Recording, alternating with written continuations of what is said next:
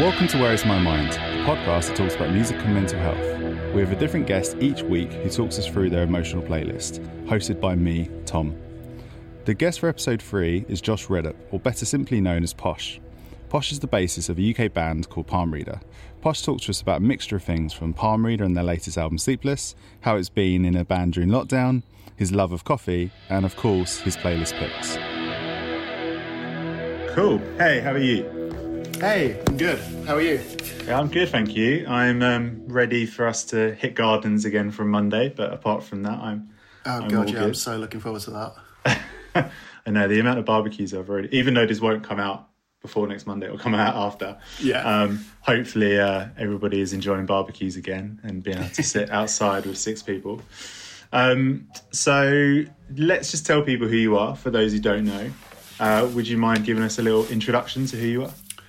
Yeah, um, everyone, my name's Josh. Everyone knows me as Posh. Uh, I play bass in Palm Reader. Um, I also work in a coffee shop, and I'm that kind of nerdy, over the top. If it takes me four hours to make a cup of coffee, it's probably going to be better than what you're drinking kind of person.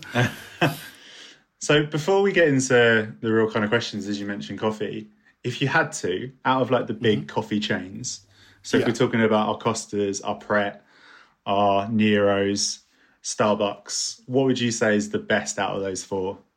I before I got into speciality coffee, not that people can hear hear me do air quotes, um, but uh, I used to drink at Nero, so I'd probably say that. Uh, partially because the people that worked at my local one were really sound. Um, but yeah, it was just better. Yeah, I I actually that's that's my worst out of the four. Um, Really?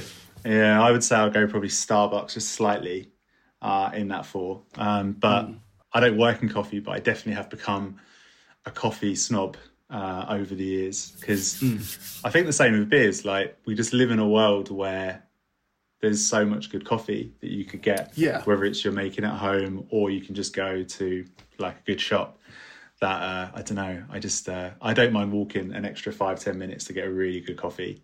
Absolutely. And like you say, it's the same with beers. I mean, um, Stretch, our singer, used to work in a bar called Junkyard, which is like a tap house.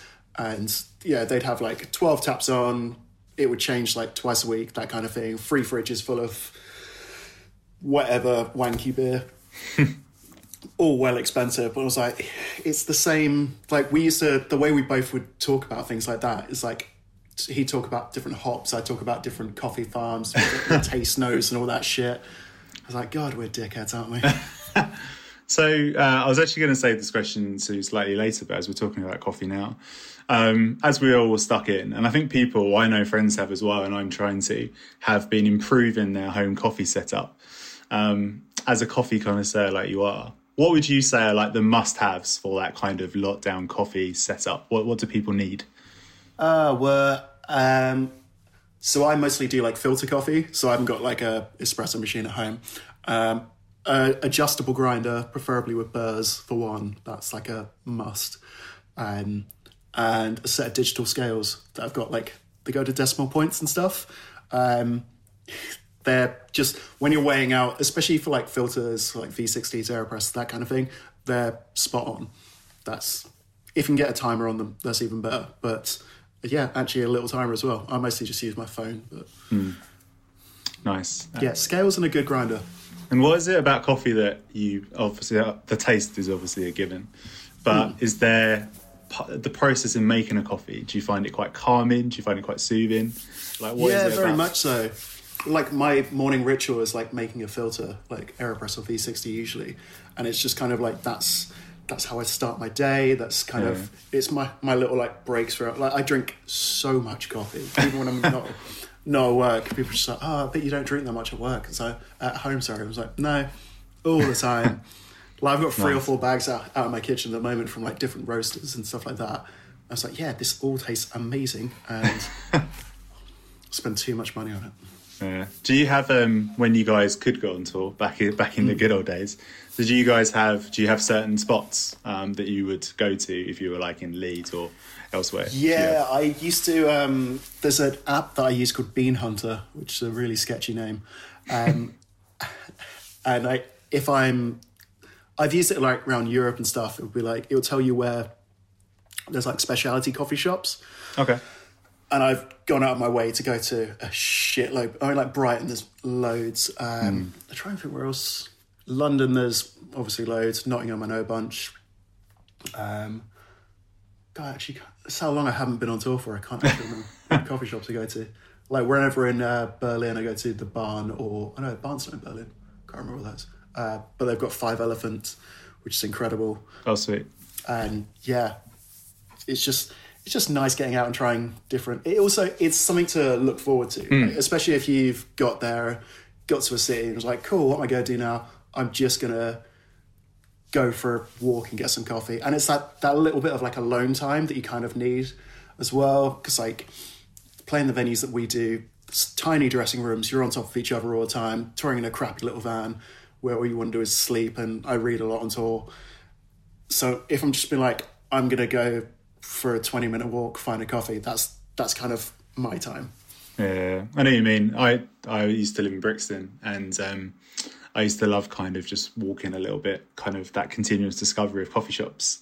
Um, but it's less so where I'm living now. But I'm kind of moved back to my home spot, and even in like the three four years I haven't lived here for, there've been a few different places opened up, and it's been quite nice since I've moved back to kind of try and figure out where my go to coffee shop's going to be, um, because I definitely have over the years really grown to coffee is quite, quite quite important in my daily routine, especially during lockdown. In the sense of, you know, obviously I used to have one on my commute, and then when I was in the office, and obviously don't have that now. So having um, and I'm in the process of buying a flat. So one of the reasons for asking you about home setup is just trying to get hit, uh, hints for myself of what I should be buying for uh, I mean, for when I move there's in. there's some wicked little espresso machines out there as well. If you want to spend like to get a decent one, you're looking. I mean, the ones I've been looking at recently about two grand, and that definitely ain't going to happen. But you can get you can get like little semi decent uh, like Sage ones for like Sage Barista Pro. I think it's about five six hundred quid. Sounds a lot, but like they come with built-in grinders and stuff. And Oh, cool. a decent grinder's like the one I'm looking at at the moment. of Will for something can't remember. It's like 150. Okay. So if you add that onto top of a espresso machine and stuff, it's not too bad.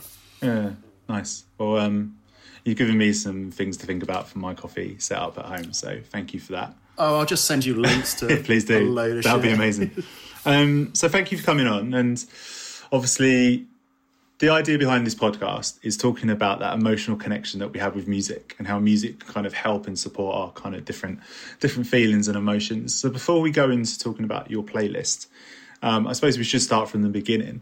Um, how did you form that connection with music? What was the band, the record, the song that kind of really kind of grabbed you? Um, so I got into a lot of music thanks to my mum.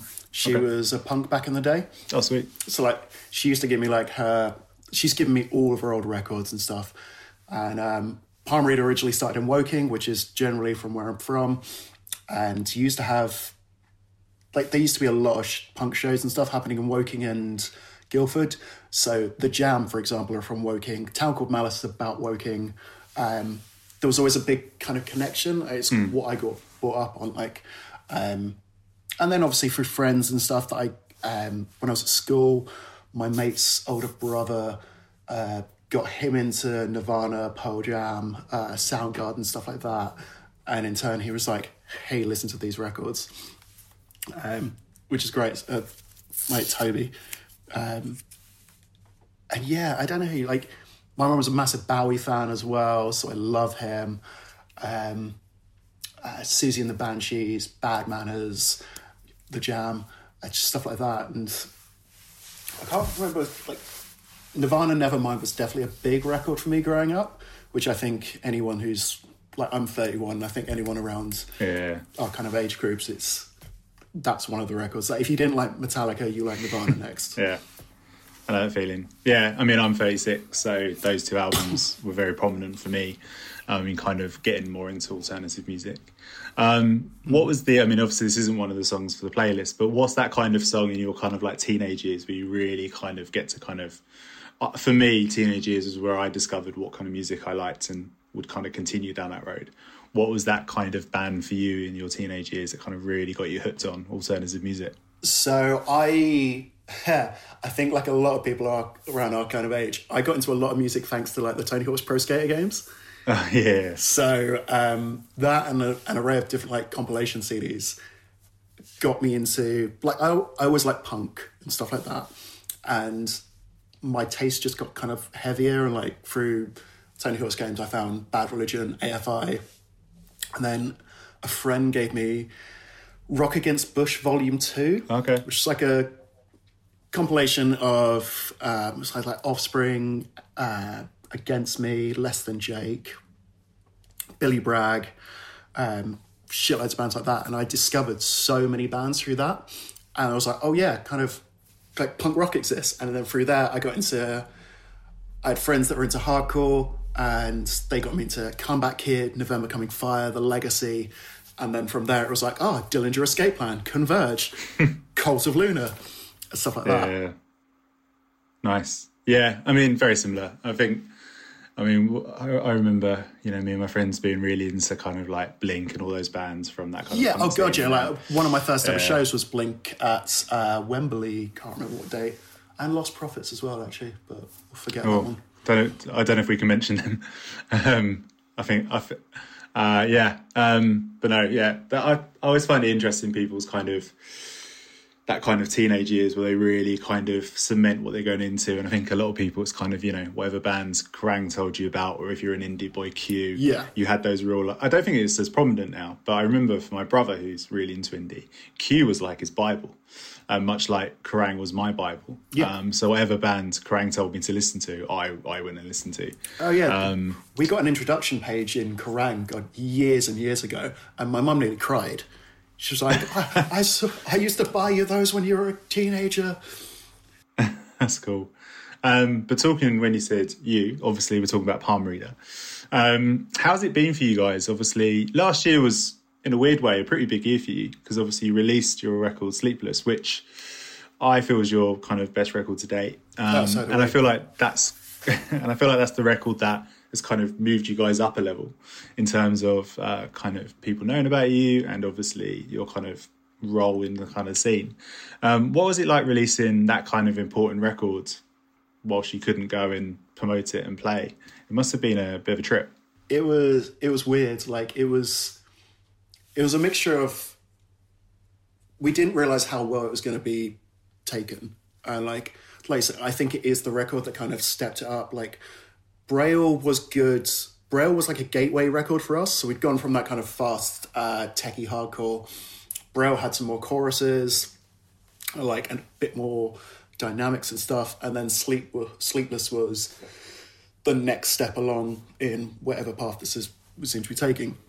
Um, yeah, when the record went out, it was very well received, which is amazing. Like, I- we've kind of because we're we're a band that's ten years old now. Like we were saying the other day, it's a lot of the bands that we used to tour with, or were friends with, they've all split up. Um, I think the only bands we've got left now are from like back in the day are Employed to Serve, but they're still relatively young, and Black Peaks. Oh, and Polar are still going as well. Um, but like the Catharsis, Black Dogs, Dead Hearts, they're all long gone. Let's Talk Daggers, who we did our first ever tour with.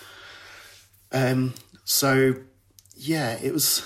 I don't know. It was kind of weird because we're like, okay, cool. Like this is this is it. Like, but we take every record. we nearly break up on every single record. It's just like because all of us minus Dan now are in our thirties, and he's getting very close to forty. So we're all just like girlfriends are kind of like when you're getting a real job, that kind of thing.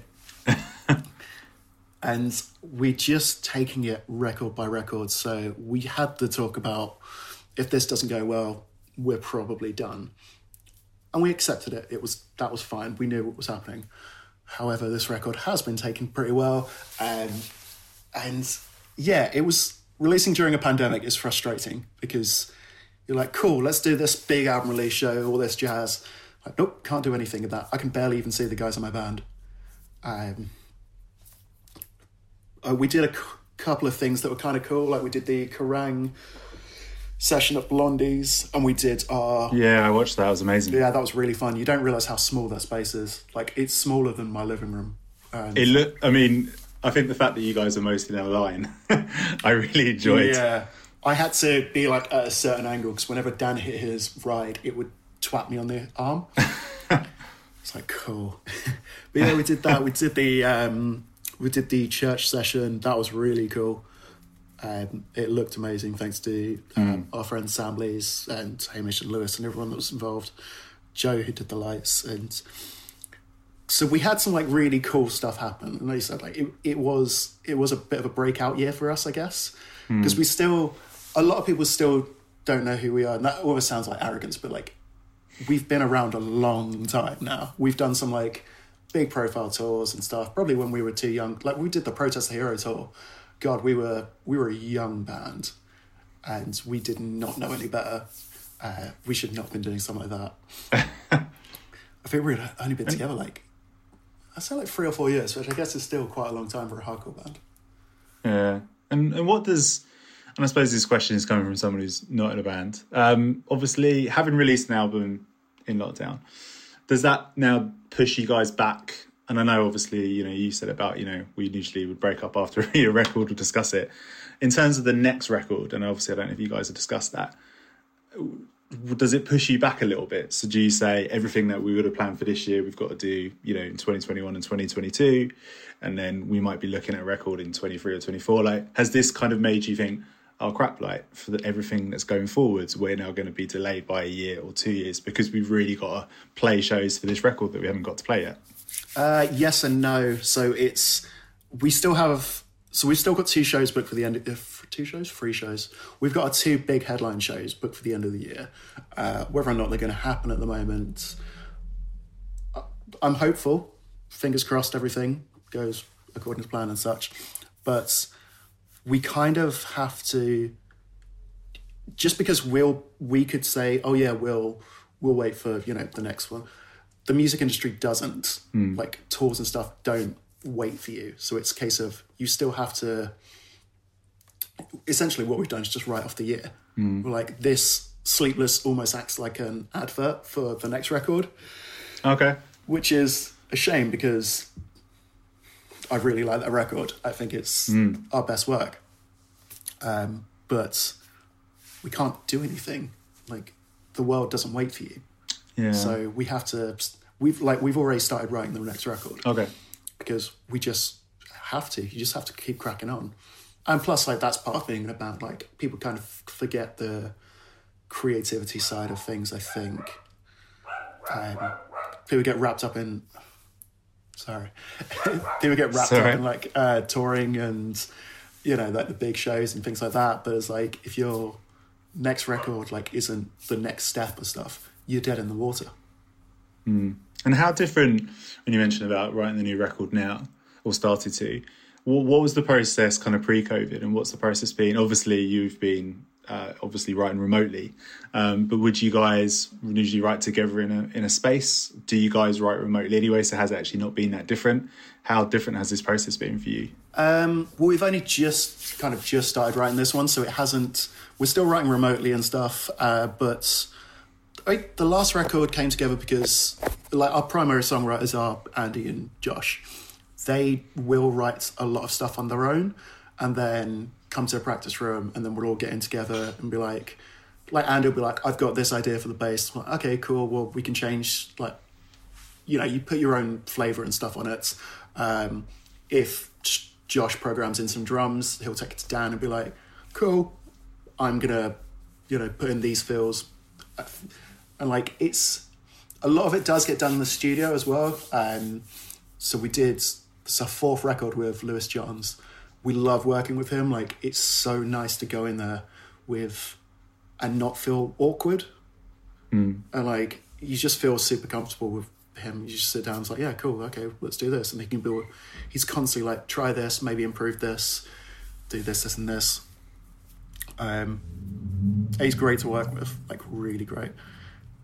So it hasn't been too different. Like I guess the only downside is like we can't just we can't take an idea that Andy or Josh have written and then get into the practice room and be like, cool, go, let's just let's just jam it out, see what happens. Um, but fingers crossed, things are kind of going that way that we should be able to start doing that again soon. Sweet. And obviously, I don't want to talk about kind of the allegations because obviously we all know he's a douche, and I don't want to go into the legal side of it. But obviously, you guys were one of the unfortunate bands who got caught up with what happened with Holy Roar. Um, obviously, in between Church Road and Holy Roar, how was that from a how was that from a mental side for you guys in the sense that you'd written, as you've already said, your best record to date. The label you were going to release it on went, um, and obviously there was. It seemed like a bit of a gap between obviously Church Road and. Uh, how was that for you guys? Like, was it you know was it a test? Was it quite a kind of you know uh, anxious moment for you in terms of worry or? Um, a little bit. It was in. We were angry. Like we were really angry because we we'd put a lot of effort into this. Like a lot of blood, sweat, and tears went into this record, and to have it potentially thrown out the window by some dickhead, Hmm. um, it's especially considering it's out of your control. Hmm. Like there is nothing we could have done to prevent this. Like we didn't. We barely knew the guy before. Like we've always dealt with Justine, Hmm. um, which is why we've now ended up on Church Road. Yeah. because I, I went to school with Justine, and like Oh, okay. uh, we also worked together at one point, and like I've known Sammy for well, as long as she has really. So we've been friends with those guys for years and years and years. So we were always going to release the record, and I think even if we were going to self-release it, we were like, it people have to hear this. Like we've worked too hard not to, and we were really lucky in the sense that Justine and Sammy picked it up, and it only got delayed by a month, I think it was, Okay. which was really cool.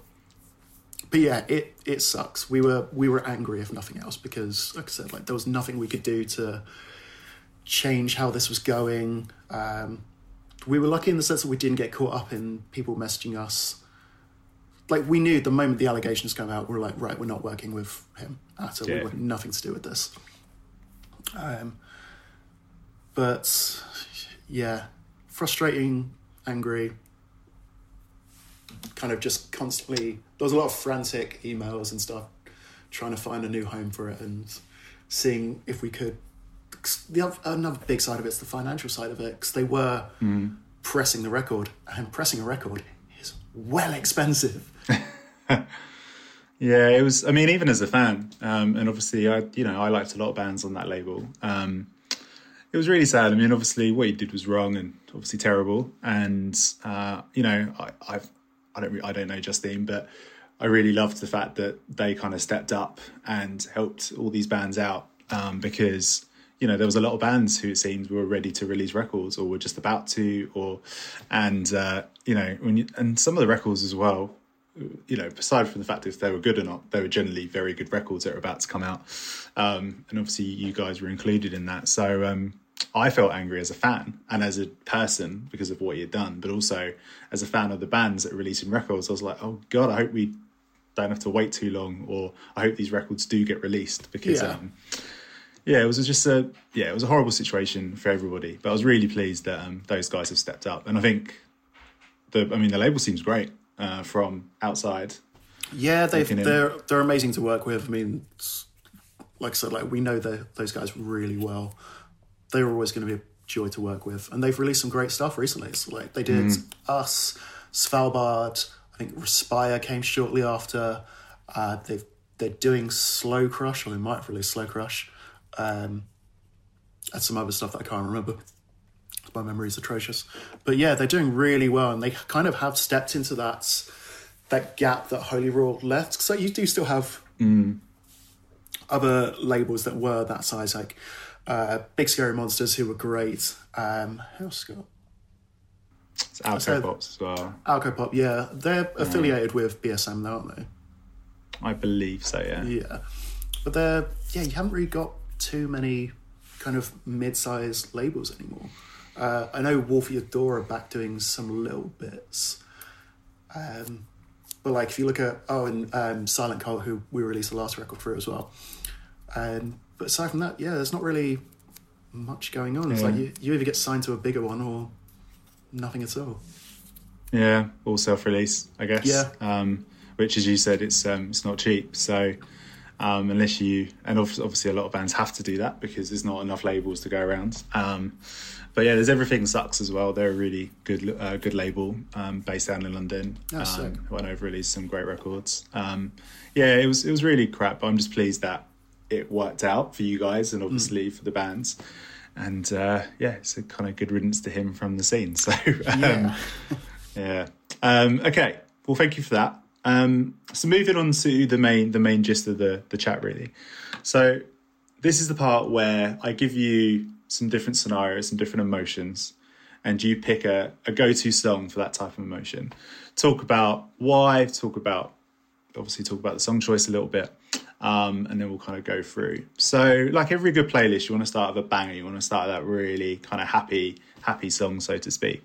When you are feeling in a good mood, you're feeling quite sure about yourself. Um, what is that kind of go-to sound, band, music that you would kind of go to? Um, so I, I guess it kind of depends on what kind of I'm doing at the time, but like I'm a massive punk rock fan, so bands like Bad Religion, AFI, Alkaline Trio, Against Me, stuff like that. I adore those bands, and that's just for the most part such a full of energy, full of life kind of genre uh, that I like. I got really into political punk rock when I was younger, so like Rise Against were like my band, um, and that whole that whole scene and that community and stuff I really like. So for this uh, song choice wise, I went for if I can find my notes. Uh, can see I'm prepared. Uh, yeah, so I've gone for uh, Alkaline Trio's Armageddon. Oh, It's- Yeah, it's off um, from Here to Infirmary, I think. Yeah, it was going to be a toss up between that or Warbrain, which was, I think, the first trio song I heard, which was on that Rock Against Bush CD. Um, It's just such a great song. Like, it kicks in and it's massive. Chorus is huge. Everything about it is great. It's so uplifting, but it's called Armageddon. It's clearly about something quite neggy. yeah, it's just, it's great. I love that band. I've seen them so many times as well. They play, they headlined the, we played Reading and Leeds one year, and they headlined our stage, and it was just like Oh wow! watching them side stage, just fanboying. And is you, you mentioned the word uplifting. Is it the type of song that will put you in that mood if you weren't like say you're in a bit of a funk and you want to kind of get yourself lifted? Is that the type of song, or is that the type of song you listen to when you're in a good mood and you want to kind of elevate it? I think it's more when I want to. I think it's more when I want to elevate it. Um, lately, when I've been in a slump and want to get happy, I've been listening to a lot of '90s dance music. Oh, okay. Um, partially bought on because I love that stuff growing up. But Two Minutes to Late Night recently did a bunch of like they do loads of covers. Have been doing through lockdown, but they've just covered done like a mega mix of like Blue Dubba D, um, Rhythm is a Dancer, and some other stuff. And it's with members from like Converge, uh, Old Man Gloom, and stuff stuff like that. Yeah, it's really cool. And I heard that, I was like, oh god, I love these songs. so I've just gone through and made like a little Spotify playlist of all that kind of crap. Oh, sweet. Yeah, nice. Um, yeah, I mean, I love Alkaline Trio, so I, I love that as a starter, and I think um, I think that's a very strong opener of a playlist. So I fully I fully endorse that pick. Uh, track two is the inspired song. So obviously, inspired's quite a quite a broad term. Um, it could mean if you want to get inspired, if you're in that creative space, or obviously non-creative.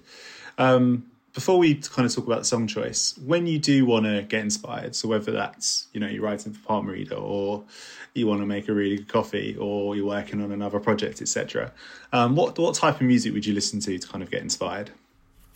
Um, this is a, this is a weird one because I wasn't too sure what direction to kind of take it. Um, but I will listen to a lot of kind of driving music, like kind of hard hitting, straight down the line, driving, big riffs, massive chorus kind of stuff.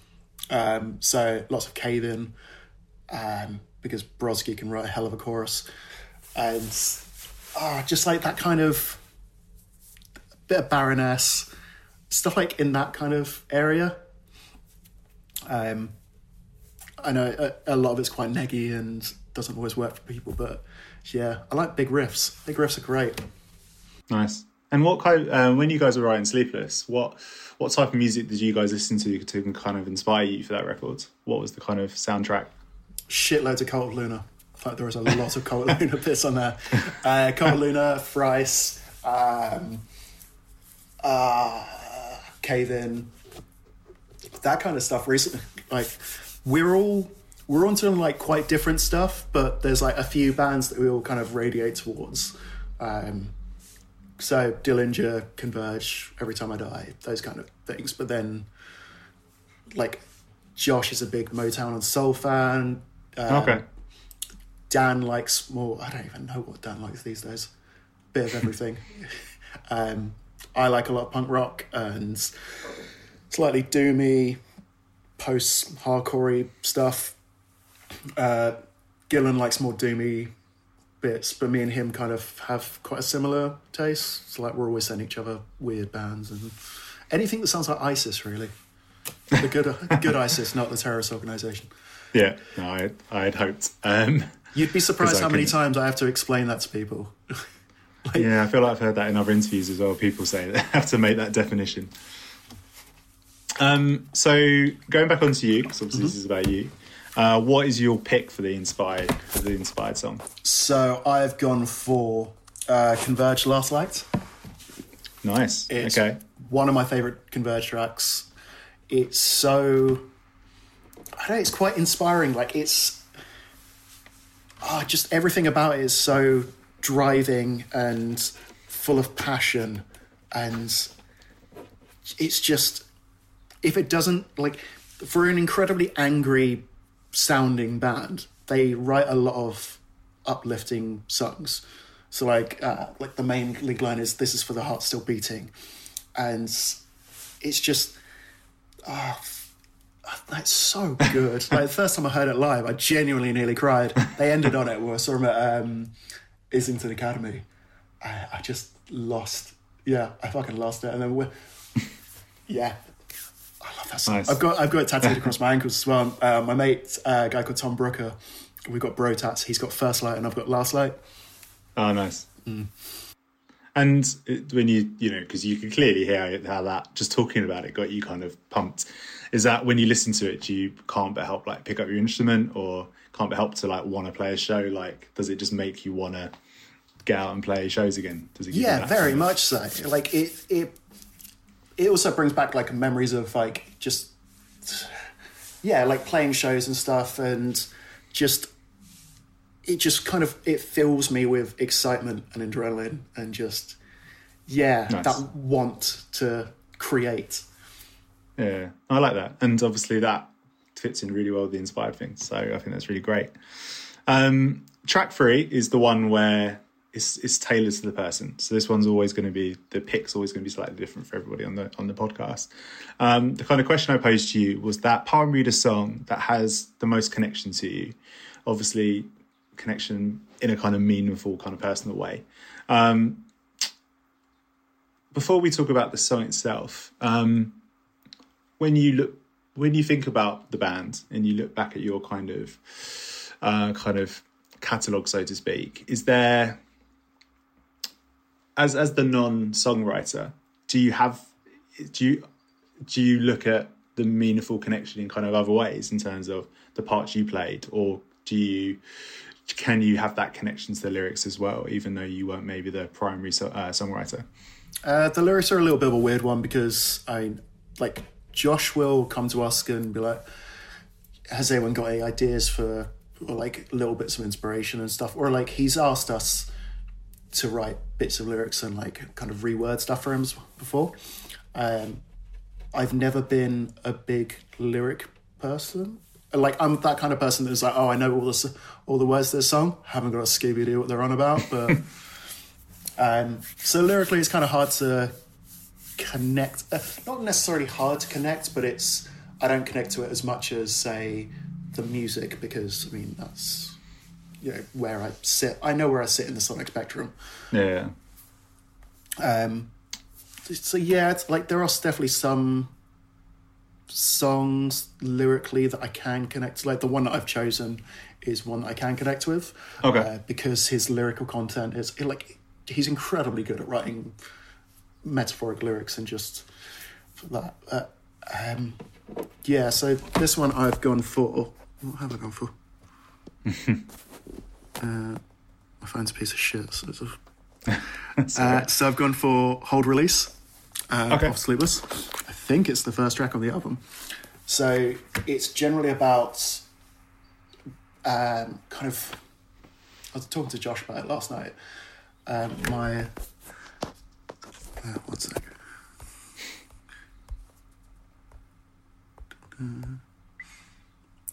So it's for the most part, it's about kind of male, like the whole like culture of like oh man up, don't be a pussy, that kind of shit, like suppressing that kind of thing, and like actually talking about your feelings and everything like that, and like I I constantly get told that I am have problems communicating Okay. with whether it be I don't know work, how I'm actually feeling.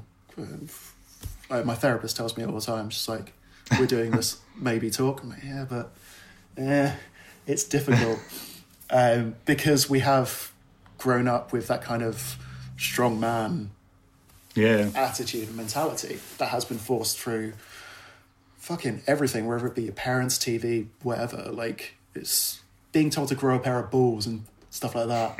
I was having this conversation with my mate Holly the other day. It's like, um, oh, when you call someone a pussy, and she was like, yeah, but a pussy is the most resilient, one of the most resilient things in the world. Why wouldn't you want to be a pussy? Like, yeah, fair. It's a Yeah, diff- that's a different look on that's it. a great yeah. way to. So, when you said there about you know you're maybe not the most express, you know, kind of you find you find it hard to open up kind of verbally.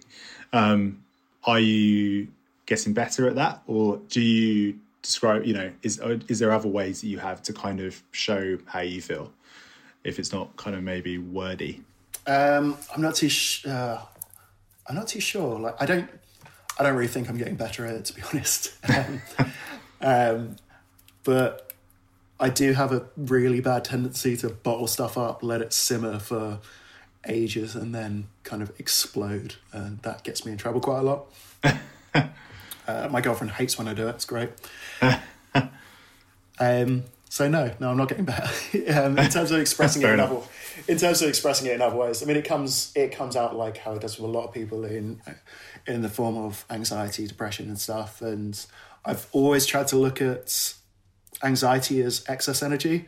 So whether it Okay. be from bottling up feelings and stuff like that, and then that's why you just need a release from stuff like that. So like, I like to run, so I'll go run 10k and be like, cool, that's hmm. or what's been difficult about the pandemic and stuff is because I used playing shows as a release. So like hmm. if people see us live, like we do move around quite a lot. And that's not forced, that's just how the music makes you feel. Like especially if you are creating said music, it's re- it's a release of feelings, anger,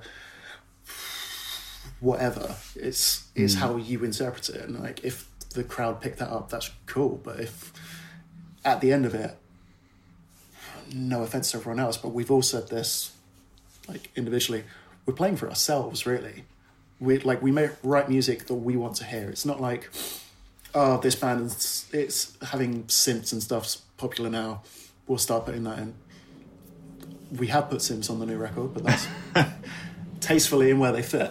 Um, Yeah, yeah, it's No. yeah. I know what you mean. I um, when people talk to me about the gigs I do, because it's not my nine to five. I, I have a job job, and I always say I just put on gigs that I would want to go to as a fan.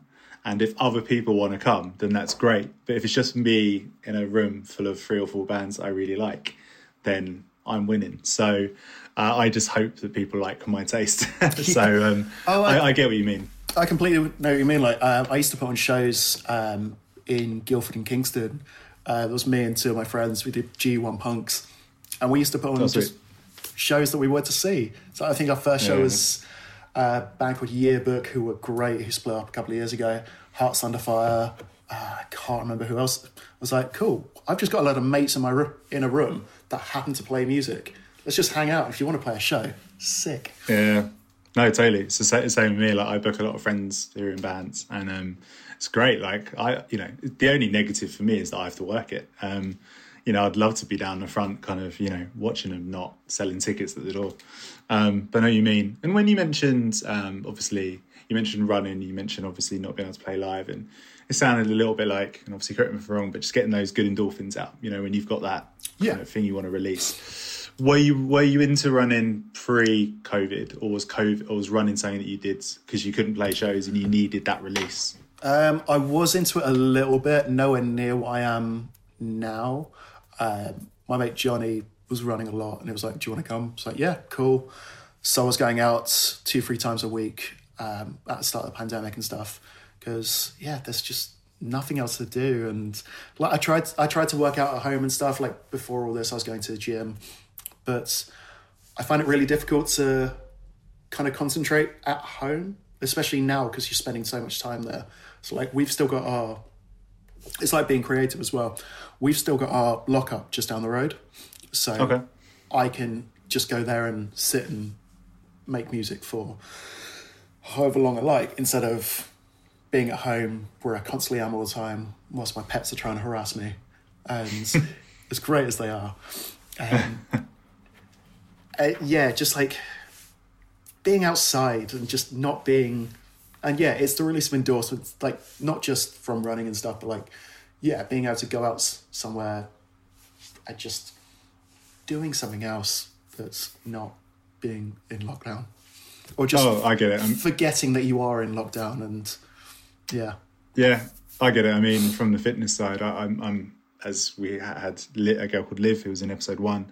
Um, I love spinning, and uh, I watched uh, something on YouTube of some people on a spin class, and I got so jealous because I was like, "Oh God, I just want to sit on a spin bike and get." Because I don't, I don't get that through running or working out home. For me, getting those like that particular type of endorphins out. Um, so yeah, I can't wait for um to get back on a spin bike again. But um I know you mean. And do you think you'll continue running when gigs are back? Do you feel like that's become such a good release for you that having both of those will be actually quite a positive thing for you? i think so i mean i'm definitely going to go back to the gym when it all opens again because i miss that kind of Yeah. side of things like the you know the achievement when you set a new like pb and stuff like that um so i'll definitely still run a bit maybe i've also got the right side of my body is basically fucked so my ankle Okay. leg and everything and like my shoulder and back are just very temperamental at the moment but i'm getting Are going you are you right-handed or?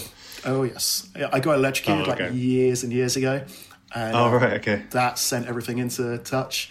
And Ah. yeah, like old injuries from playing rugby and stuff like that, my legs are just battered. So I can only I'm having to run less and less, which is really frustrating. Because like when you get like partway for a run, I'm like, cool, I'm in a lot of pain now. Sick. I've got to turn around and run five k back. Cool. Yeah, no, I can imagine. And have it like you said, obviously you've got a problem with your right side. How after a show is your kind of you know right arm, right hand? Is that are you, do you do you feel it or Not initially, because I've still got like um, all the adrenaline kind of pumping and stuff. Okay. But then the moment it comes to loading out, or I'm sat down, I'm like, oh yeah, everything hurts again. fair? We actually had a Well, show. Uh, we actually had a show like two, three days after I got electrocuted, and oh god, the second song in was Stacks, which is just all down picking, and fuck me, after that I was in agony. I can imagine. Uh, being electrocuted doesn't sound uh, doesn't sound fun, so Yeah, I can imagine more- it will hurt. Happens more times than it should do.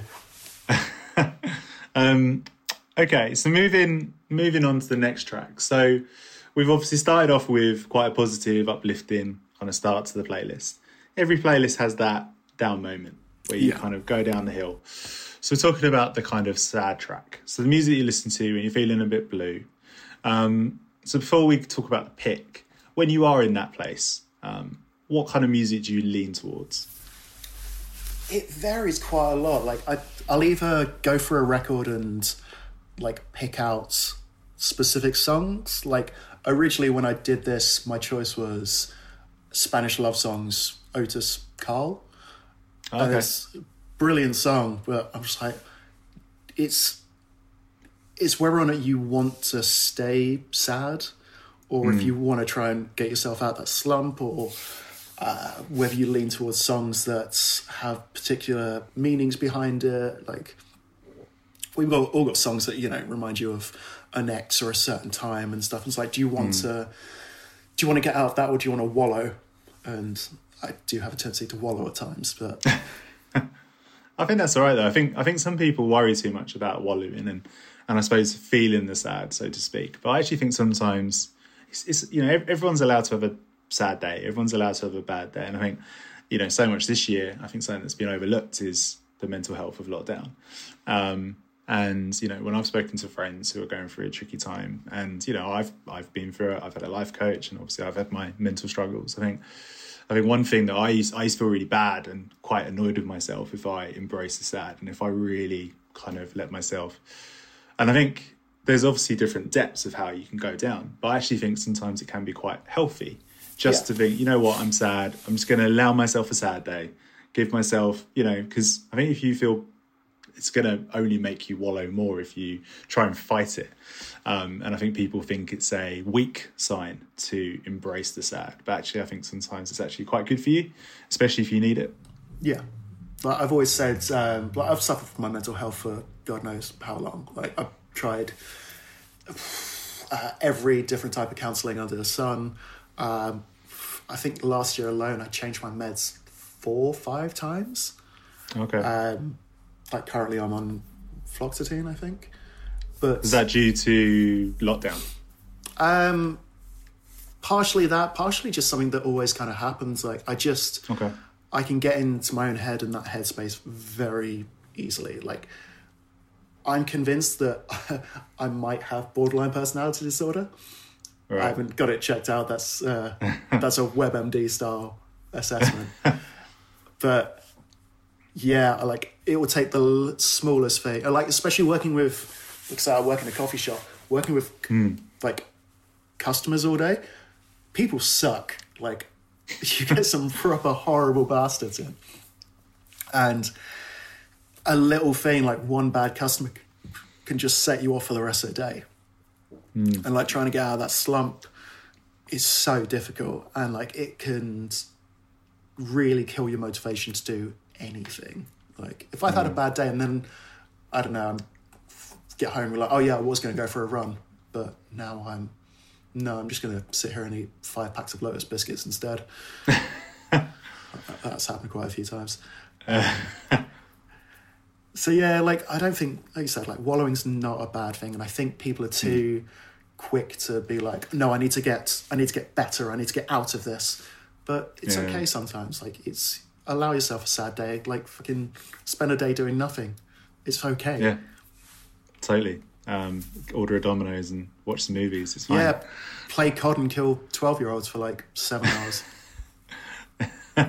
Yeah, I'm. I've just bought a Switch. So I'm very excited to actually Sick. become a gamer again. I haven't owned a console in years, um, but that's besides the point. So back onto the playlist and not gaming, I suppose. Um, what What is your pick for your sad song? So I've kind of gone for maybe a bit of a weird choice, but it's kind of one that sits in the wallowing, but it's such a beautiful song anyway. Okay. Um, Kate Bush, Cloud Busting.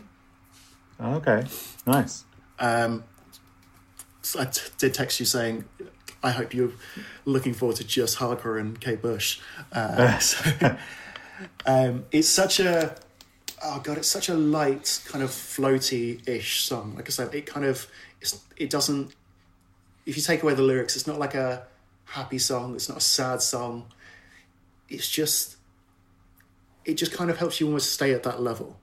Um, whether you want to or not it's but it's just i don't know there's something so beautiful and satisfying about listening to like the string section and yeah it's you can really grow onto it uh, katie malco recently did an amazing cover of it Oh, okay, yeah she's really cool um yeah i don't know kate bush is just such a interesting different artist i guess the only per- other person you can kind of really put her with is like bjork in sense of like weirdness and originality. Yeah. Where did this love for? Because you did pre-warn me about Kate Bush. Um, where did your love for Kate Bush come from? Is it one for your mum? Because you've already mentioned your mum and kind of give, being a musical kind of you know reference for you. I'm not really sure to be honest. I heard um, oh Run Up That Hill, which has now been covered like a bunch of times, um, and just kind of instantly fell in love with it. And there was a I heard a bunch of songs that I didn't realize were covers of hers. Um, so oh god, who was it? Future Heads covered "Hounds of Love." I think way back yeah, yeah, when. did you? Um, didn't realize it was a cover, and went back, found out, went back and listened to the original. I've done that with quite a few artists as well. Like, I'm a big Elvis Costello fan. Um, Okay. It's because I heard the Computers cover "Welcome to the Working Week." Oh, Found, yeah. found out it was a cover, went back, heard the original. I was like, oh, sick.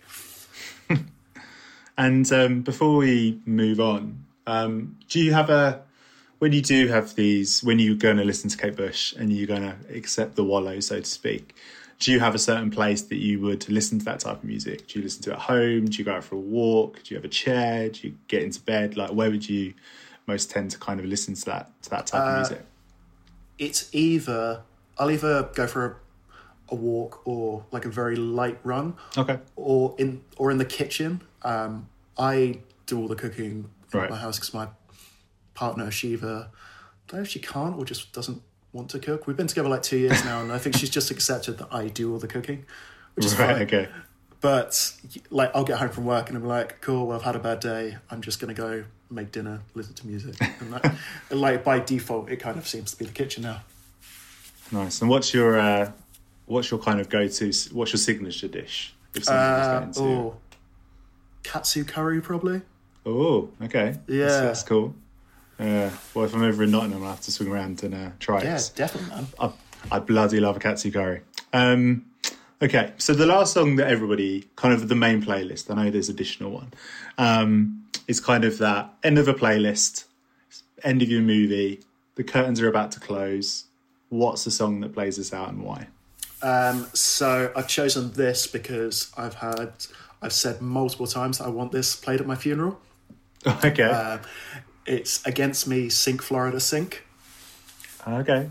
Doesn't have any particular meaning behind it and stuff, but it's like, I think it was the first Against Me song I heard. I just adore that song. Like, it's just, and it's it's got such a weird place on the album. I think it's off um, as the Eternal Cowboy, but it's plonked at like track number five, where it, sounds like it should be an ender or something, or in this case, the end of my life.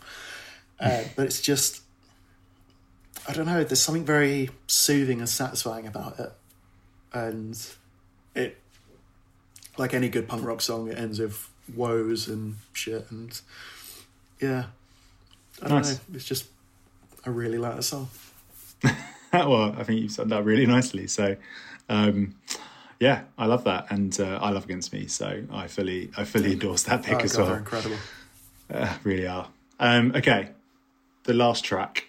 It's that honourable mention. So a song that could have been included in any of the previous. I know you've spoken about a couple of other choices that you could have picked here or there for other picks.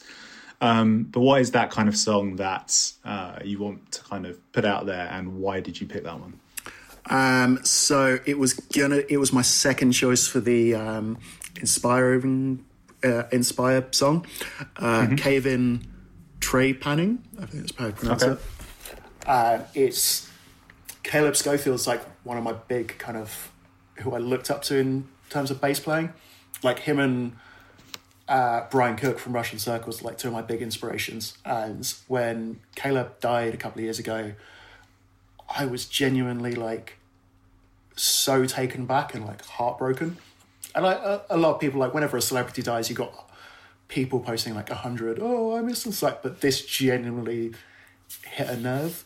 Um, I've always looked up to him in terms of um, like his bass playing, his bass tone, and just uh, like all the other bands that he's done as well. Like he did Old Man Gloom and can't remember the other band. I can't pronounce the name of it anyway.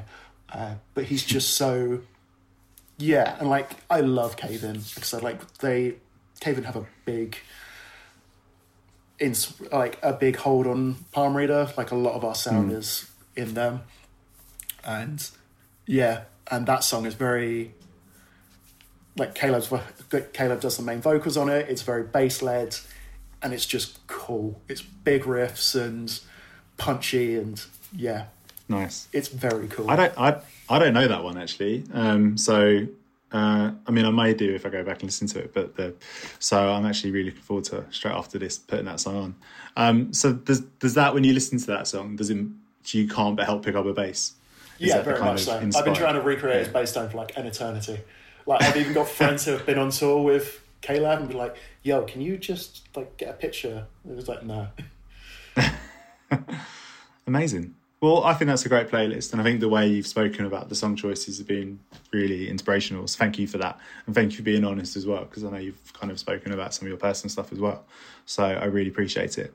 Um, so what we'll do, kind of when this is released, obviously we'll share this playlist out, um, and hopefully people can use this can use these songs to help them along as well, um, Yeah. and have that emotional connection. Um, please go and check out Palm Reader's album Sleepless because obviously I know it's been out for a little while, but it's an absolute banger. So if you haven't, if you're new discovering them, please go and listen to it. Um, and yeah, you mentioned some shows. Uh, do you want to just do a little plug for them? Yeah, so we've got um, shit. Let me actually just see when they actually are. so we're doing. Uh, we're going to be playing Sleepless in full um, at Rescue Rooms in Nottingham and the Garage in London. Uh, Garage is on the 25th of November, and Rescue Rooms is 14th December. I think we're announcing support acts soon. Uh, yeah, we're playing Sleepless front to back, and it's probably going to be the only time we we do it. We're really excited, and it's yeah, it's going to be sick. I think we're also doing Burn It Down Festival in I want to say Cornwall, but I can't actually remember. and ah, shit, something else that I'm going to get in trouble for forgetting. Oh well, come to the headline shows; they're the important ones.